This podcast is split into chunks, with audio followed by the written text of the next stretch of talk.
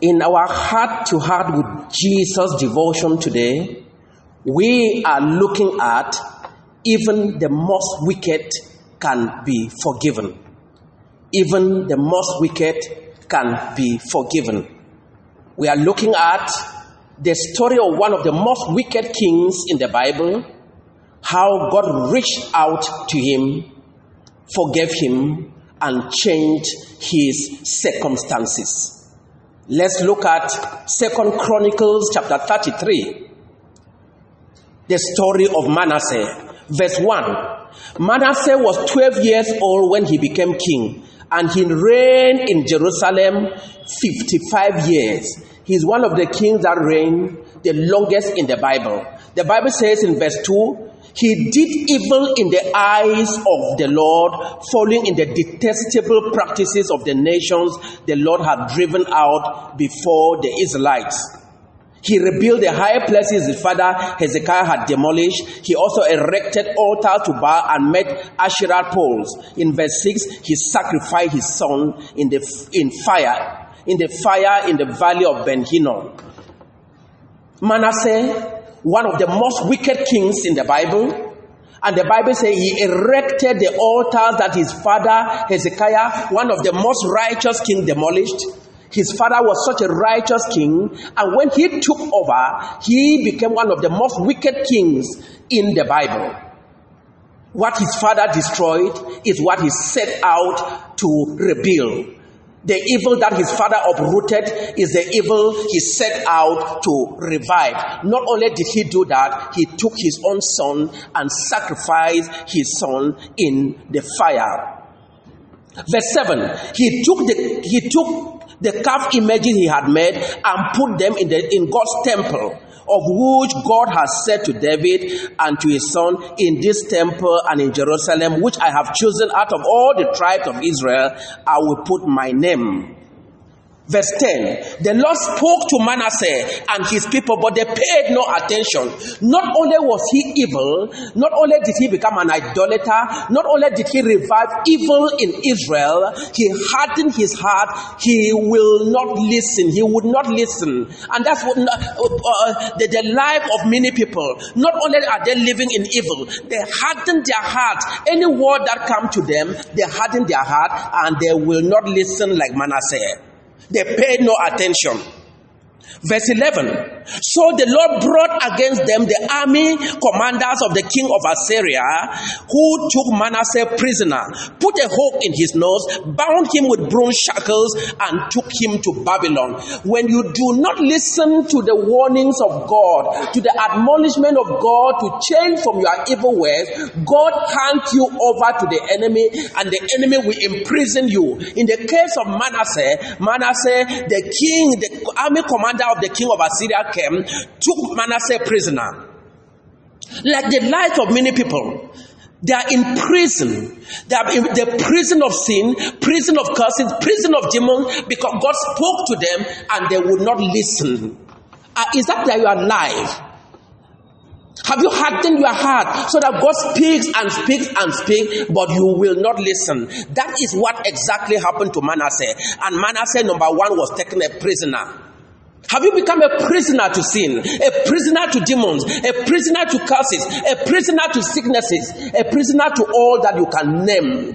Just because you have hardened your heart, you will not pay attention to what God is telling you. God gives you one warning or the other, but you harden your heart. That is what happened to Manasseh. He was taken prisoner. They put a hook on his nose. What is your own hook? Where has the enemy hooked you? Maybe you have become so emotionally attached to one prostitute somewhere, to one immoral person somewhere. That is a hook. So that all your money, all your time, all your emotion is now going to the wrong person. You are hooked to the enemy.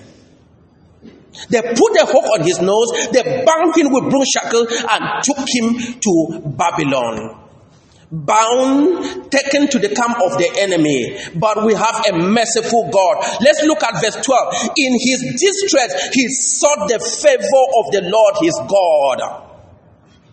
He was in distress, and the Bible says he sought the favor of the Lord his God, and he humbled himself greatly before the Lord, the, the God of his fathers.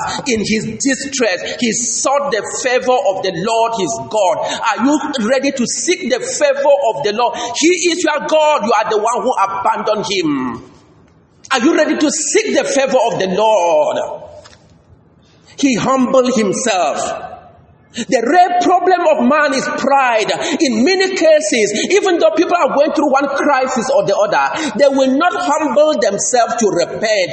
And that's why God abandoned them in their situation. It is not really sin that ruined the life of man, it is his own repentance. He will not repent. He who sin is a man, he who repent is a saint. He who hardens his heart is the devil. When the devil has entered the life of a man, he sins, he hardens his heart, and therefore is ruined by God. We see the case of Manasseh here. Manasseh humbled himself. He sought the favor of the Lord his God. And in verse 13, when he prayed to him, the Lord was moved with his entreaty, and the Lord listened to his plea in his terrible circumstance, he, he, he, sought the face of the Lord. He prayed to the Lord, and the Lord was moved by his entreaty. And the Lord listened to his plea, and the Lord brought him back to Jerusalem and to his kingdom. Then Manasseh knew that the Lord is God. And that's what God wants to do to you. God wants you to turn to Him, to pray to Him, to humble yourself, and to repent of what took you to captivity, so that He will rescue you and restore you, rescue you and bring you back to your kingdom, rescue, rescue you and bring you back to become what you were before. But are you ready to repent? Are you ready to humble yourself, or you want to yield to the lordship of pride, to the lordship of Satan in your life, and harden yourself and remain in captivity? Captivity.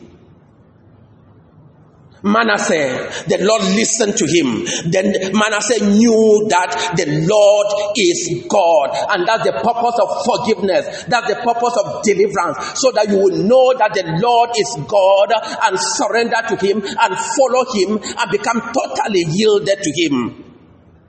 Afterward, what did Manasseh do? Verse 14. After afterward, he rebuilt the outer wall of the city of David Verse 15, he got rid of the foreign gods and removed the image from the temple of the Lord. In other words, all the idols he brought in, he got rid of them. That's why I said he repented.